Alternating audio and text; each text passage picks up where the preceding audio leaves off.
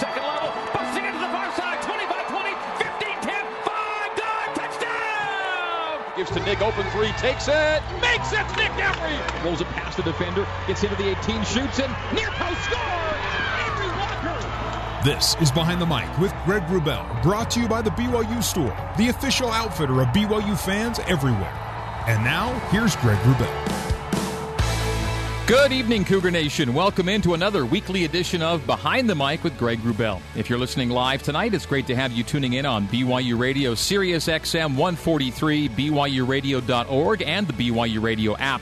If you're listening later, thanks for downloading or podcasting us on our Behind the Mic show page at BYURadio.org. Every week on this program, we learn more about the lives and personalities of Cougars past and present. Each week, I'll interview current or former Cougars players, coaches, and administrators, relive some memories, and hopefully give you a deeper glimpse into what makes all these people who they are. And tonight, it's a record setting running back edition of Behind the Mic, featuring two former Cougar backs who set the career rushing yardage records at BYU back to back Curtis Brown and Harvey Unga. My conversation with Curtis coming up at the bottom of the hour, but we kick off tonight's show by chatting with the guy who broke Curtis's career rushing record and remains a Cougar today, serving as a graduate assistant coach working on, with the offense for head coach Kalani Sitake. After a state championship won as a player at Timpview High School, Harvey Unga started his Cougar career in 2006. A hip injury cut his freshman season short, so in 2007 he returned as a redshirt freshman, and in his season debut against Arizona, rolled up almost 200 yards rushing and receiving, and scored twice as BYU got the win over the Wildcats. It was just the beginning for Harvey, who would go on to win Conference Freshman of the Year and Freshman All America honors in racking up thousand plus rushing yards in that freshman season. He would do it again as a sophomore and as a junior, becoming the first and still only BYU player to rush for a thousand or more yards in three seasons and three straight seasons. He left BYU as the school's career leader in rushing yards, rushing attempts, 100 yard rushing games, was second in rushing touchdowns. He and Curtis Brown are the only BYU players and two of very few in college all time to accumulate 3,000 plus rushing yards and 1,000 plus receiving yards. And Harvey Unga joins me now behind the mic. Harvey, thanks for coming in. Appreciate it. Thanks, Greg. Thanks for having me. There, there have been a number of Ungas who suited up uh, for BYU, but uh, one of the first, if not the first, was your dad, Jackson. Tell me a bit about, if you don't mind, uh, your dad's BYU ties and the family ties to the school. Yeah, there's been a, quite a bit of uh, Ungas that have came through uh, BYU, but dad, dad was a fullback kind of a short career with a, a knee injury, and um, after after football didn't work out, just he, he ended up playing rugby and, and kind of did his own thing in rugby. But after he was here, I mean, I I had uh, opp- the opportunity to come here and play. My younger brother also came and, and played uh, here as well. One of my other cousins, Uani, uh, you know, was a, a former linebacker mm-hmm. here, um, and then now Morgan. Uh, another linebacker uh, is in the program as cousin? well. And yeah, another cousin. Yep. Um, so there's yeah, there's been quite a bit of us that uh, have been able to uh, put the Y on our helmet and, and uh, get out there and, and play in the LaVell Edwards. So. Are there other extended relations without the Unga surname who've uh, who've played here at BYU that are also related to you? There's there's actually been a couple. Kesni Tausinga, okay, is related on my mom's side. Harvey Langi actually, um, his our, our grandparents or siblings. Yeah, my grandmother and his uh, grandfather, brother and sister. And a lot of people don't know, uh, but he he was actually named after my dad. Uh, my dad's name is Harvey, and uh, all the boys in our family go by our middle names. Jackson, that's that's what dad went by, um, but Harvey's his middle name, and Harvey's my middle name. And Harvey Langi um, got it um, from your dad. Yeah, okay. His, uh, his pops had, had called my dad and um, asked him if he could use the name Harvey. It's uh, Javea is his actual name. Yeah, I went with Harvey. So I'm sure there's going to be a couple that are going to text me or call me that I'm forgetting. but there, suffice been, to say, the tree stretches pretty pretty wide here. Oh yeah, yeah. I mean they're, teammates that I played with with Fui and Manase that are you know relatives as well. But yeah, I mean the list there, there's quite a long list. So were, were you born and raised in Provo? No, I was born in Hawaii. Uh, born in Kahuku, and then we moved to California. And California uh, to Utah. So when when did Utah start becoming home for you, and what do you remember of your days in, in Hawaii and California then? Hawaii, we, I was young. I was really young. We moved uh, from Hawaii when I was four, and then, and then um, into California. Whereabouts?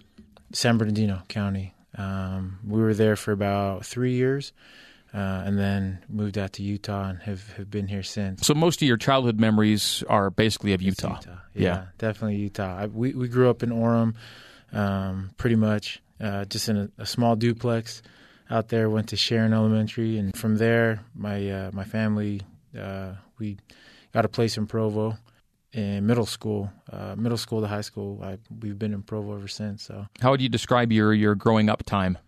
it was tough. I mean, both mom and dad worked, and so my uh, my older sister and younger brother, we we kind of took it on ourselves to raise each other and, and help each other out, and and kind of, um, I mean, the summers we didn't have you know nearly what kids have now as far as the uh, technology and games and stuff, and we can afford you know the the game systems back then. So I was outside every single day trying to figure out a way to to stay busy. And you know my my younger brother and my sister and I were we were either riding bikes every day or rollerblading or finding some random sport to do or yeah i mean it, it, it was fun it was outside doing hands-on type stuff and um, in the evenings we're back home and hanging out with mom and dad and would, wouldn't trade it for the world you know th- there were some hardships that we had gone through and um, i think it's kind of helped me uh, i guess transform uh, myself into who who i am and who i'm trying to become and um,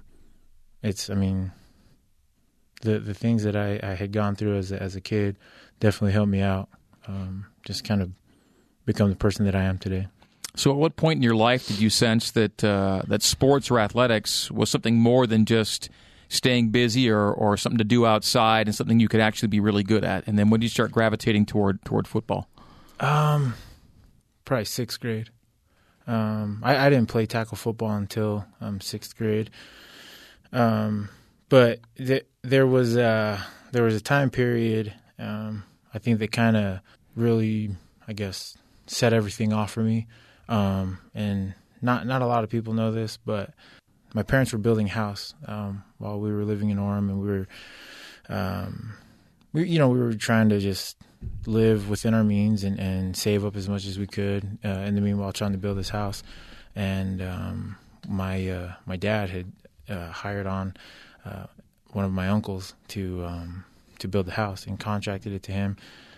And long story short, he uh, took off with uh, a ton of the money and the skeleton of our house. We just ha- had the uh, pretty much the the frame of it um, built.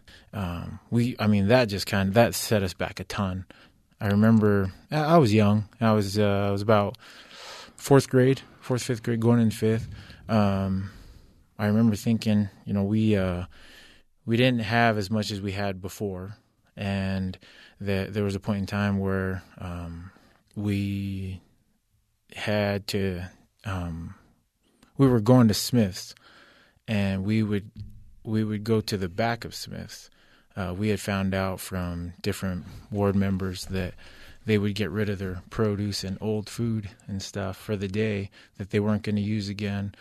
Um, from the, I guess the the fried chicken to the potato wedges to the salads and stuff that they weren't going to use, and they would just let people come and take whatever they wanted.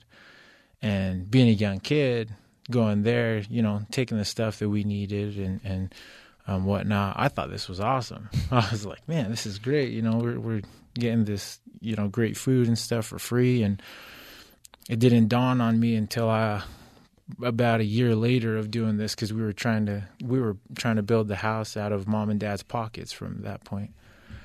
Um, I didn't realize what I was doing, and I remember. I uh man, I just started crying and I uh, this was this was in sixth grade. I remember just crying to my dad, and I was like, "Dad, I know why we're doing this." And he, uh, I remember he just kept telling me, like, "Son," he's like, "This is why I always tell you to work hard in school, and if you really want to play football or basketball or whatever it is." you work your hardest and I promise you you'll be successful. Um and I mean he after that he kind of went on and and preached a little sermon to me. You know, just said, "Hey, trust the Lord, and and do what you're supposed to do, and you know, you you study hard, and you you practice, and you play hard."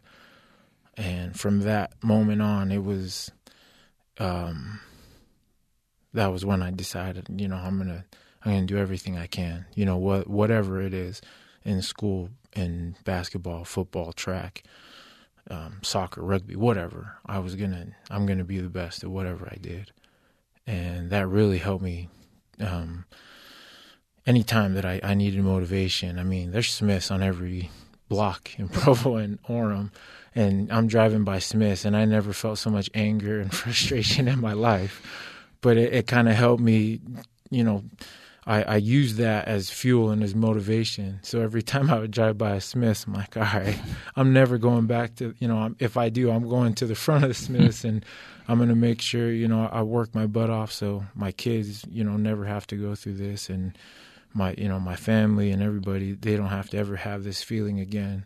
Um, and it's it and and I hope you know it's not a knock on my parents because my parents worked their butt off and and they did the best they could to you know take care of me and my siblings and whatnot. But um, it was just for me that was when I kind of decided like, yeah, this is this feeling that I have. I never want to go through this again. So I'm gonna make sure I, I work my butt off and. Um, from then on, I think sixth grade, I just, you know, I tried my best to do whatever I could to just, I guess, outbeat whoever I was, you know, playing against or doing whatnot. Um, whether it was tic tac toe or um, you know thumb war or something. I just you know I, I kind of gained that competitive nature and, and use that feeling. So with, with that life experience uh, instilling you an inspiration to to be your best and do your best, did it also light a spark?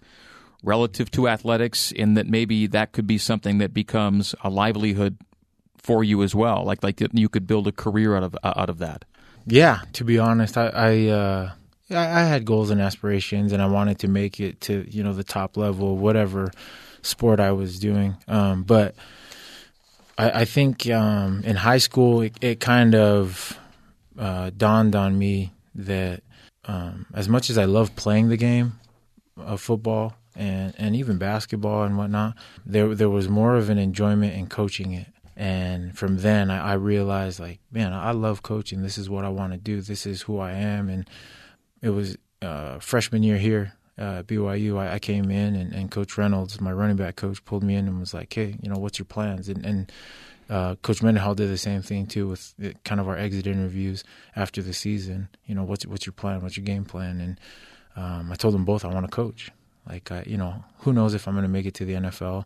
Um, I, I, you know, I've always had that goal and that aspiration and thought, but the reality of it is there's one or two percent that make it, you know, out of the hundred, and, and, so from then I just, you know, I, have always, like I said, I, I, wanted to be a coach. I wanted to coach. I wanted to teach. I wanted to help, um, you know, young men.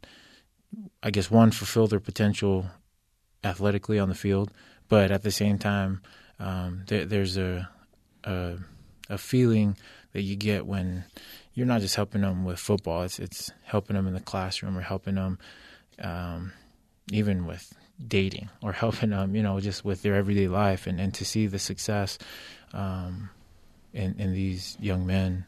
To me, that was like one of the most gratifying things, and that's kind of what got me to where I'm at. And um, it's, I mean, yeah, I'm I'm here now and mm-hmm. doing something that I love and I'm passionate about, and hopefully I can you know continue on and, and take Kalani's job someday.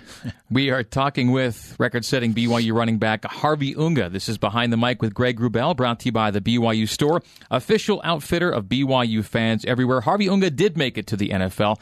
We'll talk about uh, life at BYU and beyond as we continue. This is Behind the Mic. More is coming up after this. Stay with us.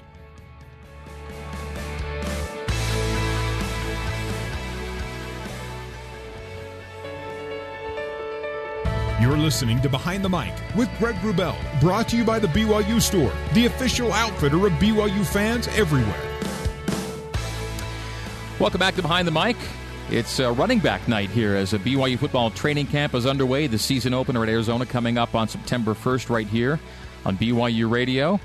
Harvey Unga and Curtis Brown, tonight's guest, both of whom set running back rushing records at BYU. We're chatting with Harvey, and uh, before the break, we talked about uh, growing up here in Utah County and ultimately making it to BYU and, and then beyond. Yes, uh, how do you look back on your career at uh, at BYU, which began in 2006? Injury cut that first season short, but 2007, 2008, 2009, uh, full of great memories, a lot of yards, a lot of wins. Uh, when you look back on your time here at BYU as a player, what are the most prominent impressions that you're left with? Man, there's there's quite a bit. I think one one of the uh, one of the ones that stands out the most, and it, I guess it kind of starts off my timeline here. Um, and and I, I don't think many many people know either. I feel like I'm just like just sharing this deep secret out in this this section. Um, it the the 2006 season, like you said, I, I broke my hip, and um, man, that that was taxing. Uh, and one of the things that that, like I said, not a lot of people know was um, I was going to quit playing football. Um, I, I, talked to Coach Reynolds um, after all was said and done, and I, I, just I told him I was like, "Hey, Coach, I, I don't know if you know football is going to work out, and, and, you know, I told you I wanted to coach, and if if uh, if I can." You know, stay on and, and help and coach and do something like that. I I really appreciate it and I'll never forget he uh, he he he just started laughing, and I'm I was in there you know pouring my heart out, and I'm you know about the ball because I'm gonna quit football and, and you know I'm gonna stop doing something that I love, and he just he starts laughing and he says, "Hey freshman, just slow down, you know, take some deep breaths, and uh, he's like, we'll we'll take this one day at a time," and um, I'm just I'm I'm grateful for Coach Reynolds and and just his uh, his mentorship and his leadership and and um, the way he you know kind of walked me through the injury process. Um, that's something that, that is real and and mentally, man, that's harder than anything. It's it's tough and um, that that really kind of one one of the first things I'll, I'll never forget and I always remember um, was uh, just the way that, that Coach Reynolds um, one cared for me as a person uh, and and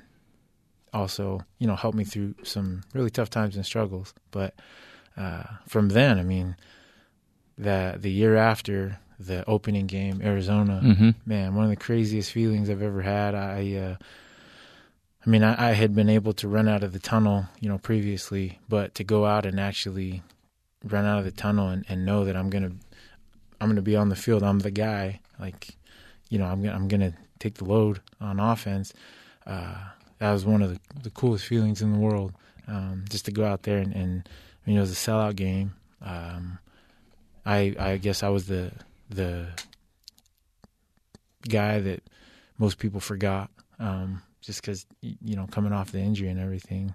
Um, but then to go out and, and just play my guts out and do you know the best that I could possibly do and, and come away with a win, uh, and and a win against a, a, good Arizona team. Man, that was it was sweet.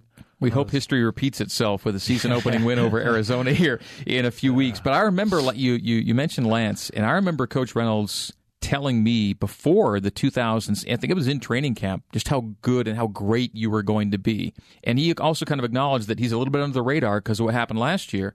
But you watch this guy, he's going to be something special. Arizona got it all going. And I remember, too, again, different games kind of pop up. The next week, we go to UCLA. Now, it's, it's a game we lost, 27 17. But what I remember most about that game was Max Hall and this is now his second game, I think, as the starting quarterback at BYU, right? And just game two, he got beat up in that game. I mean, they got after him and he made play after play, got up, got up again. And it was a loss, but I felt even in that loss, we saw a lot of things. And, and Max was one of them. And, and, and there was you, and there was Dennis, and there's Austin. I mean, yeah. that core became one of the most prolific offensive cores we've ever had at, uh, at, BYU. And what did you get the sense of just early in that season, whether it's that game, the UCLA game, Arizona, of, of how good you guys could be moving forward?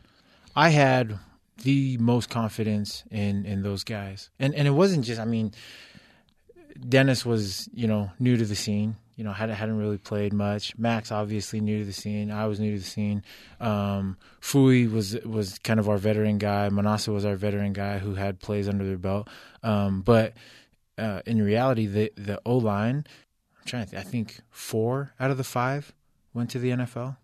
so there, I had all the confidence in the world in these guys, and I knew what we were capable of. And unfortunately, against UCLA, we uh, everything was going against us. You know, I think there there were there were so many bogus penalties that, that were called against us, and like reliving it now, I'm like you, you get frustrated because there were things that happened that they shouldn't have happened. But there there never once was a doubt in our mind how good we could be and how good we were going to be. Um, and I think a lot of it stems from the O line. Th- those guys, um, they they brought a confidence to the team that was unreal. They um, they they knew that they could go out against any opponent and that they would dominate. You left BYU after your redshirt junior season and put yourself in the uh, 2010 supplemental NFL draft, and that's where the the Bears picked you up. You had multiple stints with the Bears over your NFL career. Favorite NFL memory of your time in the league, and how do you describe to somebody the in and out nature, the up and down nature of your tenure as a pro over those seasons? Oh man, that's um, I, I, think the best memory was my rookie year. Uh, I'm, I'm, walking into Halas Hall, and it's it's a day. I'm walking in on a day off. Um, I'm supposed to go meet with some of the trainers in there, and in order to get to the training room, you have to walk through the weight room. I walk through the weight room, and huge bald guy is lifting in there, um, and it, it's Brian Urlacher. So I'm walking, I'm walking through, and I hear Harvey, and I know he's the only one lifting. So I just put my head down and walk straight to the training room, and I hear Harvey, and I look back, and and Brian Urlacher's looking at me, and he's like, "You're Harvey, right?" Like, yeah. He's like, "Hey, I." Uh, just want to introduce myself. I'm like, yeah, you're Brian Urlacher. I know. Don't worry. I'm like, you have to introduce yourself. And he's like, well, um, he's like, I, uh, I know you're, you're one of Broncos guys and, uh, Bronco's a good friend of mine. So I, you know, I just wanted to let you know if you need anything, uh, you know, give me a call and we exchanged numbers. And, um, that, to me, that was like, I know it's something dumb and I probably sound like a little kid, but it was, one of the most humbling things that I've ever experienced. You know, a guy, a Hall of Famer like the like the Brian would, uh, um, you know, treat me like his own, treat me like another teammate that's been on the team, like another vet, and it's a pretty cool validation. Yeah, yeah. like it yeah. was, it was really cool, and and um, I'll never forget that, and it made me, it made me just want to be a, a better teammate, a better person, and and you know, it's it's something, and and it's something small that he had done, but th- those little things they, they, go a long way. Playing the game and everything was fun, and and you know hitting linebackers and and whatnot, and running the ball and catching the ball and doing all that stuff is fun. But it's it's crazy. But that to me, that's that was easily the the highlight hmm. for me. Then you have the the other side, the the rough side, and the business uh, of the NFL. It sucks. I'm not gonna lie. That's one of the worst things in the world. And and it's funny because you hear guys come back and say the NFL is not what you think it is. In our minds as players, we're like, no, man, it can't be that bad. It's it's it's the NFL. Like it's it's awesome and and uh, it's something that most of the players. Uh, I remember Fahu Tahi came back and he was telling me he's like just going there with low expectations and you'll come away happy. And I was like, what do you mean? Like you you know you're getting paid to play football. And he's like, yeah, Harv, trust me, it's, you know, it sounds great, but it's a business. And don't forget that. And I realized that the first time I had gotten released. And man, that was one of the hardest things to, to swallow and, and to go through. I was just talking to some of the players the other day. I remember my first time getting released. I had never been so angry in my life. Um, I, I had, you know, I was doing well in, in the season and was doing everything that the coaches asked of me. And because some guys get hurt on defense, unfortunately, offensively, we, we got to make cuts. And I was on the short end of the stick, and it was a it was on a Saturday Saturday morning.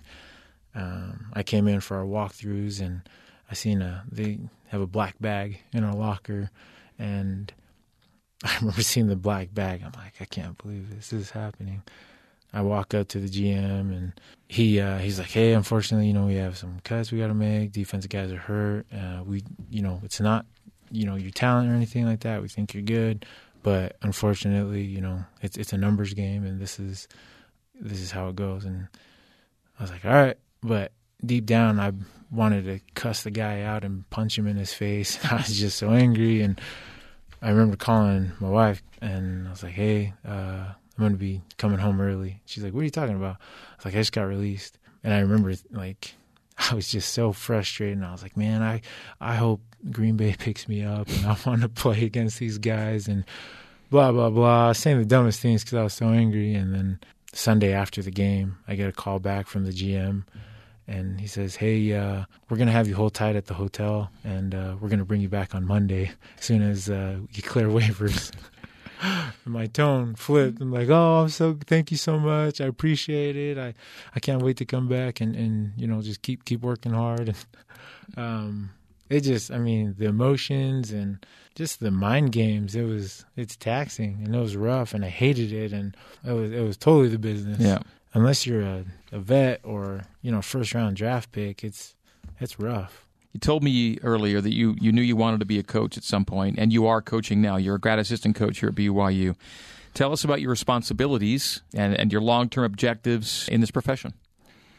I, I, get the opportunity to actually coach uh, really any position on offense. Um, and, and, Coach Grimes uh, and even Ty, Co- Coach Detmer before, um, allowed me to work in, in, various positions aside from running back.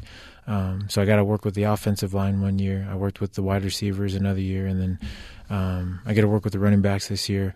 Usually, you know, we're, we're tagging game film, practice film.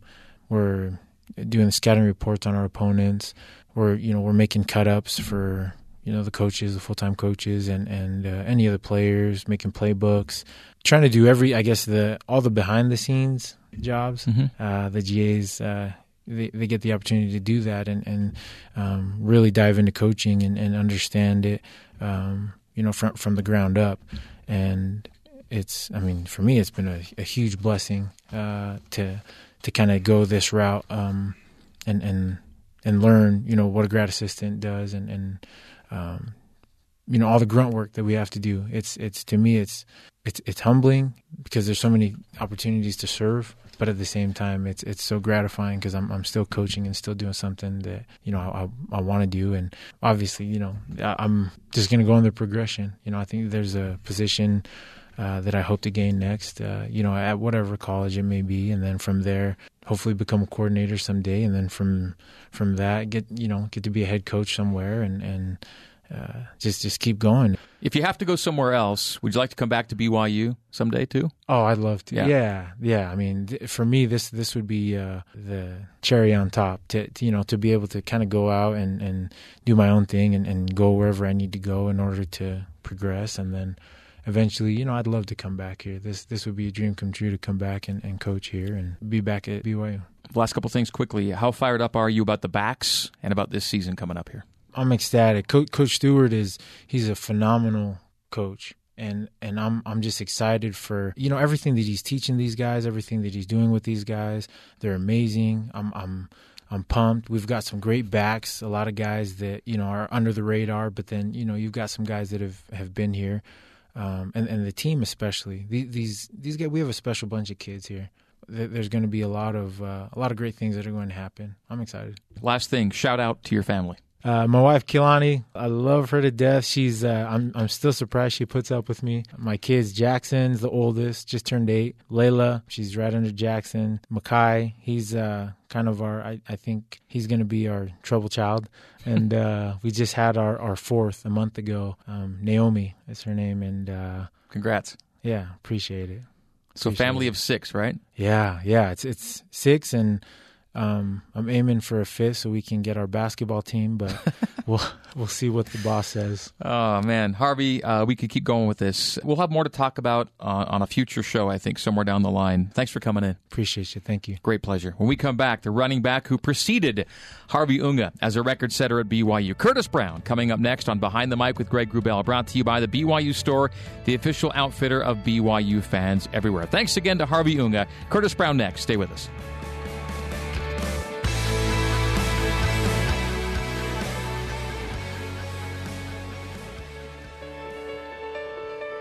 You're listening to Behind the Mic with Greg Wrubell, brought to you by the BYU Store, the official outfitter of BYU fans everywhere. And welcome back to Behind the Mic. Time now for our Catching Up with the Cougars segment brought to you by BYU Alumni. BYU Alumni chapters help students in need and spread the influence of the Y around the world. Stay connected for good and find your chapter at alumni.byu.edu slash chapters. Well, in its football history, BYU's had some great running backs, but before Curtis Brown arrived on campus, the Cougars had never had a back to back 1,000 yard back. And that's what Curtis turned in during his final two seasons in BYU Blue back in 2005 and 2006. Curtis got to BYU in 2002, the year after BYU went 12 and 2 with a wild new offense keyed by Brandon Doman and Luke Staley. Curtis Brown came out of Palmdale, California after a heralded high school career and was one of the players asked to help fill Staley's shoes in the backfield after a freshman season in 2002 that included a 200 plus yard rushing night at Utah State. Curtis redshirted in 2003 for some surgery, then returned to action in 2004, the first of three straight seasons in which he led the Cougars in rushing yards. His junior and senior years were the first two years of the Bronco Mendenhall era, a 6 and 6 campaign that saw the Cougars get back into a bowl game for the first time in four seasons, followed by an 11 and 2 season that finished with a bowl win over Oregon, which was Curtis Brown's final game in a BYU uniform. Over his years, I called touchdown Curtis Brown a total of 36 times which stands fourth on the Cougars' all time TD tally. He left BYU as the school's leader in rushing yards, rushing attempts, and 100 yard rushing games. And Curtis Brown joins me now behind the mic. Hello, Curtis. Hey, how's it going? Really, really well. Thanks for coming on. And uh, looking back in your life, you moved uh, to Palmdale, California. I mentioned Palmdale, north of Los Angeles, when you were about uh, 10 years old, and, and, and pretty soon thereafter began playing football. But you began playing football in baseball shoes? Yes. I don't even know if they, the store still exists. It might still exist, but my parents, uh, not knowing the difference, me not even knowing the difference, we uh, went to Payless because I think my parents were kind of like, we're not even sure if he's going to like this sport. Um, and so ultimately, we found the shoe with the best deal, and it was uh, it ended up being a, a, a, baseball cleat. And I remember we were doing some conditioning at the end of practice, and you know, running 50 yards and back, and I kept on slipping and getting all frustrated. And um, you know, sure enough, coach came over and he looked at my cleats because I was, I, I, probably was in tears just because I kept on slipping, and I ended up showing up last. Um, and uh, finally said, "You need to get some new cleats." And I went home, took my cleats, threw them on the ground, and said, "Mom, I need I need football cleats. These are baseball cleats." And uh, basically, she said, "If you're gonna get new cleats, then they, they better you better stick this out. There's no there's no turning back." And so that's what ended up happening. Did you end up really loving football? I did. I did. I I, I will tell you. Um, and and I share this open and honestly with obviously everybody listening on the radio station. I mean, I don't think there was one year where I didn't question whether I was I was fit to play. Um, and and football is that kind of sport. It, it really tests you mentally, physically, and emotionally. Um, and and for me, that was the thing is that it, it got tougher every year. Uh, and while I had a lot of success and I was really good um, throughout my time in junior high, high school, and college, every year was was a new test, a new challenge physically and emotionally. And um, yeah, I, I, really had to just tell myself, yes, this is worth it. Hmm. And um, I think a, a, lot of players can relate to that when you're going through summer conditioning or you're you're, you're beat up and your body's you know feels like it's all broken and you're trying to heal and you're just wondering is it worth it and once once you do the rehab and, and get there get there physically and emotionally and spiritually then uh, it, it ends up being worth it you went to a private high school. Uh, you guys won a lot of championships, and you had a lot of recruiting interest. Uh, Pac 12 schools, a lot of them, and BYU. What separated uh, BYU from those other schools, even though at the time you were a non LDS player? Straight up, it was a scholarship. Uh, yes, I received some interest uh, early on from these are bigger schools, but that interest kind of fell off pretty pretty quickly um, as uh, different schools were rounding up, you know, rounding off their their recruiting classes, and I think um, you know I had an opportunity, or at least I thought it was an opportunity to go to take a visit to Washington State, and right before I was supposed to take my visit, like the Tuesday before I'm expected to go, I think the coach reached out to my mom and and shared with her that they had actually extended one too many scholarships, and so there would be no point in bringing me on a trip because they wouldn't have a scholarship for me. That that really that really impacted me. And so when BYU came calling, they they actually gave me a call the week later um, with an opportunity, I, I was all over it. And at that point in time, after going on my trip, coming home and thinking about it for a couple days, I realized, you know what, this school never never doubted me. They actually moved me up on the recruiting board, and they were willing to offer me a scholarship and and take a chance on a, a kid out of a small school in uh, Palmdale, California. When you committed, I guess it would have been 2001 when things were flying pretty high for BYU, right? Yes, I mean it doesn't hurt when you have uh, Luke Staley, the Doak Walker Award winner, you know, leave leave school right before you're you're asked, you know, offered a scholarship, and so that was something that I was I was proud to, to to talk about and speak about. And people are like, why BYU? And I said, well, the running back the year before was just won the award for the best running back in the nation, so why not? Hmm. Um, and I, I think that along with I remember the the postcard that they have of their stadium, you know, a sold out stadium. Um, I mean, to me, that picture is worth a million dollars right there. It's it's it's priceless. It's just seeing that stadium and knowing that's a reality. I know a lot of schools will talk about their their stadiums, but then they're half filled. Um, and to me, being part of BYU, whether we won or we didn't, we, we still got a great attendance no matter what. Once you either made your visit or got here for good, what was the vibe you got on the BYU campus? It was special. Even on my recruiting trip, I remember walking up uh, the stairs to main campus from down by the Smith Fieldhouse, and you know, someone saying, "Hey, Curtis, great to have you at you know at BYU," and that happened a couple other times. And to me, it was wow. You know, th- this this community, uh, Provo, the city, they they really take pride in in the athletes that come through here, and I, I realized that that expanded not just within Provo, but throughout the state of Utah and then nationally um, across the world with BYU and the, the fan support. And to me, that was that was special to know that this was a special program, and the fans took it seriously and they were invested, and uh, it just felt it just felt right. You got to play as a true freshman in 2002. Most of your rushing yards that year came in one game. It was a very memorable game up in Logan.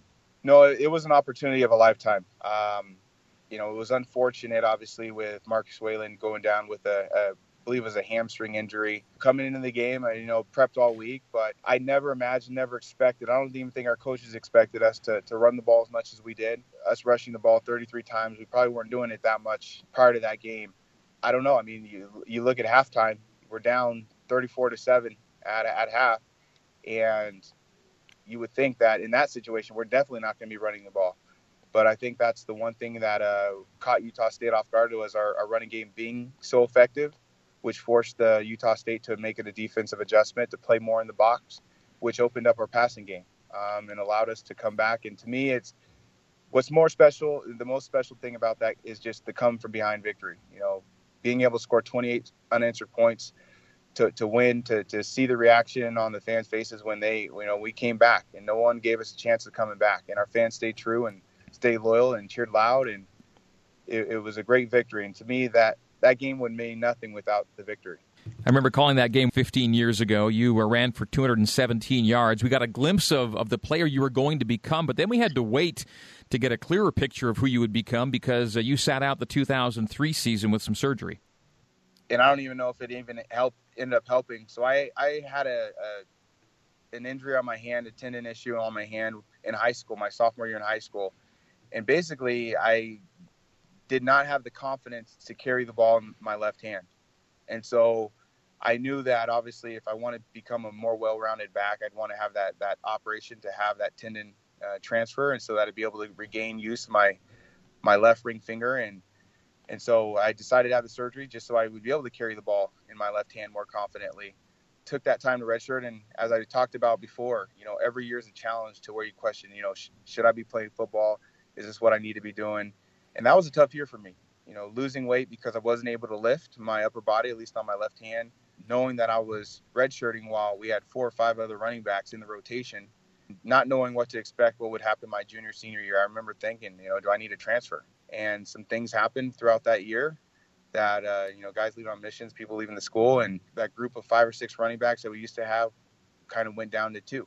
And and me and Fahu were were the guys that uh, needed to step up um, after my redshirt year, and you know it, it was a tough year. Uh, we we did the best we could, and um, thankfully, uh, Coach Mendenhall was able to to come in and turn the program around and get things going for us. 2003, 2004 was around this time. I mentioned you came to BYU as a non LDS player. It was around this time you began looking into the church and ultimately uh, joined the church before your uh, your 2004 season began. Is that right?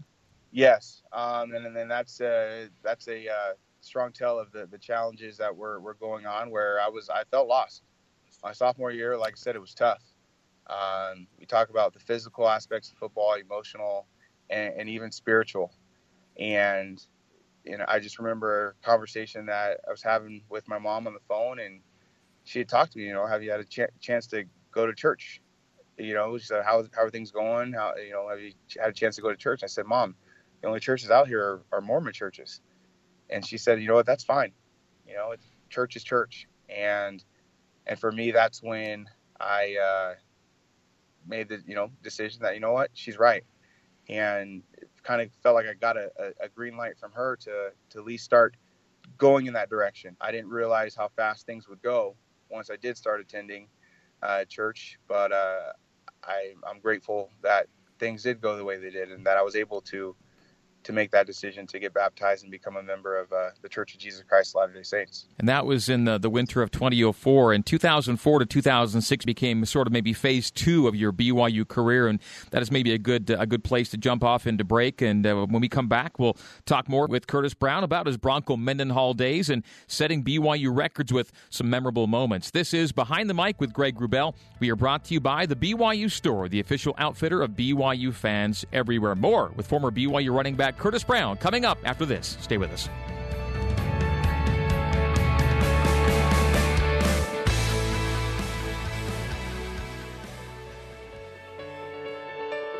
Welcome back to Behind the Mic, brought to you by the BYU Store, the official outfitter of BYU fans everywhere. Here's your host, Greg Wrubell. It is a record setting running back night here on Behind the Mic. In the first half hour, you heard from Harvey Unga, who followed Curtis Brown. We're now chatting with Curtis Brown, who set records Harvey would break. We'll talk about that in a bit. Uh, and as we uh, come back into segment two here of our interview with with Curtis, we're maybe talking about phase two of his BYU career in 2004 after a redshirt season in 03. It was a solid season, but it was also Gary Crowton's last season as head coach. And then they brought in Bronco Mendenhall, who was elevated from defensive coordinator to head coach in 2005. And Curtis, you got to be with Bronco for your junior and senior seasons in 05 and 06. And 2005 kind of set the table for that special year in 2006. How do you look back on your Bronco Mendenhall days? Well, I will say that uh, my relationship started with with Bronco Mendenhall started when I was redshirting. Uh, I had an opportunity at that point in time to be part of the scout team. If any of you, anyone's ever attended our practices with scout team, uh, at least back in Mendenhall's days, his first early days, I mean, scout team, it, it was not fun. I Bronco wanted his defense to be physical. He wanted them to be fast. He wanted them to sell out every single play. And there would be times where we'd run a play and we'd have success with it, and Mendenhall would say, "Run the same play," and the offensive scout team would look at each other like, "We're really going to run the exact same play," and sure enough, we'd get pummeled the, the second time around. And it got to a point where uh, certain guys were maybe getting injured a little too often, so they wouldn't necessarily have to practice or whatnot. And I, I think for myself, it was more of a pride issue. Um, I had had an opportunity to play um, before my before redshirting, and I knew what that feeling was like, and I took pride in it. I, I, I knew that every single guy on the scout team would hopefully want to step on that official field and play one day, and so I, I kind of took the lead as the captain of that scout team and said, "No, we're going to step up, we're going to play hard, and we're going to do our best to to to go all out." And we challenged and we gave that that scout team a run for their money, and that's why I, I kind of take pride in the success of the defense that year because that defense was incredible. The, his second year there. Um, and it, it's because of the pride that our scout team took. And and Mendenhall told me in that moment, and it was just a small conversation. He said, "You know what? You're one of my guys." Um, and he meant that as you're not one of the offensive team guys, you're one of my guys on the defensive side. And to me, that was the greatest compliment that he could have ever paid me. Um, it was a conversation that I'll never forget. It's a moment I'll never forget, and that really shaped who I was as, as a runner. I wanted to be the hardest working. I wanted to have the same skills, talents, attitude that that defense, uh, you know, defense had in regards to the work ethic. And I think that's what helped carry me through my junior and senior year. So in 2005 and 2006, you get a six and six season followed by an 11 and two th- uh, season. Things are really picking up, and for you personally, things are starting to happen. Uh, you went back to back thousand yard seasons, and that was the first time it had ever happened at BYU. And in that 2006 campaign, Curtis, you had a target. Uh, Jamal Willis, who by this time I'm sure was a friend of yours, someone you knew well, had the BYU record at just under 3,000 yards. So no one had ever been over 3,000 for a career, and Jamal held the career record. And you were getting closer, closer as the season got deeper and deeper, right? Yes, and it was it was a little stressful because as much as we just want to focus on the success of the team, and that's all that mattered. Um, you know, you have different media outlets that are asking you how, you know, they're they're updating you on all the stats and where you sit and where you stand, and you don't want to think about it. And ultimately, that's what the attitude was when Coach and I first came on. Is he's like, he, we don't think about individual stats. We just think about the team goal and winning. And to me, that was something that I, I really I, I felt strongly about is that stay focused on the big goal, the big picture, and and everything else will fall into play. And even at times when you know the I remember the last couple games left in the season, I'm thinking to myself like, dude, this record's so close, but at the end of the day, I had to remind myself focus on the bigger picture. Um, and I, I just remember before the, you know, the New Mexico game, that was the game to break his, his record. And I remember Jake Kuresa telling me, um, he's like, dude, you get the first series. I think I was maybe 40 yards away from the record. And he's like, you get, you get the first series. If you don't get in the first series, we're not blocking for you anymore. and he was kind of joking, but I just remember being so funny, like thinking about that and, and sure enough, I was able to uh, to break off like a 40 something yard run against New Mexico and score a touchdown. And I was able to put that record behind me. Um, the, you know, Jamal's record. I remember him standing on the sideline and being one of the first guys to congratulate me. Um, but then, yeah, that that back to back thousand yard rushing record was was still on the table, and I knew Utah is a tough defense, and I knew they, you know, I couldn't even I didn't even want to focus. My goal was just to win that game, so I wasn't going to focus on personal records or anything like that. And thankfully, we won. And I think going into the the Oregon bowl game, I was probably 100 yards away and wasn't sure how that game was going to play out either. And so, literally, I mean, it came down to the last, basically the last quarter of the last game of my college career to where that record was broken. And and for me, I think like at the end of the day, you, you just have to be, believe in the system, believe in your coaching, believe in you know, have have faith in, in your play, you know, your teammates, and that that things will work out. How does it feel then to have watched two more players, Harvey right after you, and then Jamaal Williams a little later on after that, and excel to an extent that your record became surpassed by two great running backs after you? I was excited for it. Yeah, would it would it be great in one aspect to say, you know, I'm still a record leader and this or that or whatever, but then I'd be living in the past. uh, for me, I, I think that's what my main goal was to to to create change. Um, BYU was has been known as the quarterback factory for a long time, and there's nothing against that. But I think one of the things that I also wanted to you know help establish is that we are a balanced offense. That we can recruit both receivers, quarterbacks, and running backs with solid offensive linemen that can run, you know, pass block and run block. And to me, it, it's no greater feeling have you know pass on the torch to two great men like Harvey um, and, and, Jamaal Williams. I mean, those guys, two different types of guys, but great individuals. And and to me, being able to pass the torch on to Harvey, for him to to do what he did in, in his three years at BYU, he's a great example to to many. Um, I, am a huge fan of his. Uh, think the world of him. That guy has the, the best heart um, ever. And so being able to have pass on to him, to me, that's more important than anything else. Is if you're going to represent BYU, if you're going to be on the record books, you need to be somebody that's um, people people want to be proud to you know to to talk about. And, and, Harvey's one of those guys. And for Jamal now, I mean, Jamal is just a crack up. He's just one of the most athletic, just physical. I mean, he is special. Um, I've said that from day one. Um, he is a special guy, and I, I think seeing his, his his journey throughout BYU um, even garners more respect. And I'm so proud that he is able to represent BYU the way he does. And he, he's he, he's a stud. That's all I can say. As we wrap up with you, Curtis, uh, let our, our, listeners know where you are now and uh, what it is you're doing and what family life is like. So, family life for me, I'm uh, living in Clovis, California. I'm about five miles away from Fresno State. Um, I have four beautiful kids, triplets, Cruz, Cash, and Julie. They just turned well, they turned five in April, and then I have a four-year-old just turned four in July, Trey. Um, even though he's the same size as the triplets, they they look like they could be quads. Um, my beautiful wife Kimberly and I have been living out here for the past five years, and we'll be uh, celebrating our 12-year anniversary on Sunday. So, life is good. Working uh, in medical device right now for Stryker Orthopedic. And uh, you're still repping the Cougs and following uh, BYU, right? I try to as much as possible. I realize that uh, my, my TV time is, is, cut short with, with kids and cartoons mm-hmm. and PJ Masks and all that other stuff. So I try to follow it as much as I can. Curtis, it's good to, to talk with you once again. Such great memories of calling your greatest moments, and, and thanks for joining us here tonight. Well, Greg, thank you, and I thank you, your your introduction. I mean, man, you make me want to put that on like a, uh, a job resume, post it on an Instagram. Just uh, you, you, really made me feel special today, and I'm really appreciate appreciative of the hard work you put into preparing for this interview. And no, I'm excited for this upcoming year and excited for Kalani and what he, he's trying to establish and, and, the culture he's trying to build at, at BYU. And hopefully, uh, you know, the players, guys can get things figured out and, and we can find a way to get back to our winning ways. Sounds good. Curtis, you deserve all the good words. Thanks again. Thank you. All right. Uh, Curtis was our guest in tonight's uh, Catching Up with the Cougar segment brought to you by BYU alumni. Want to help BYU students but don't know how? You can with BYU alumni chapters. Find the chapter that fits you at alumni.byu.edu slash chapters. We're back to say so long on Behind the Mic right after this.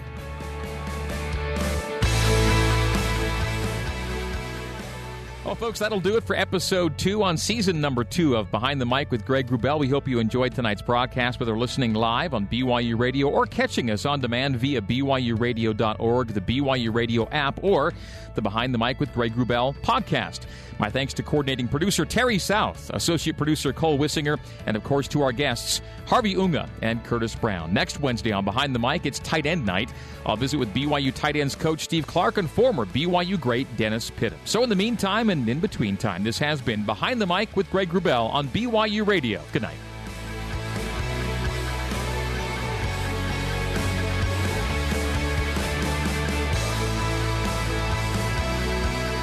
You have been listening to Behind the Mic with the voice of the Cougars, Greg Wrubell. Brought to you by the BYU Store, the official outfitter of BYU fans everywhere. Listen to the podcast at BYURadio.org.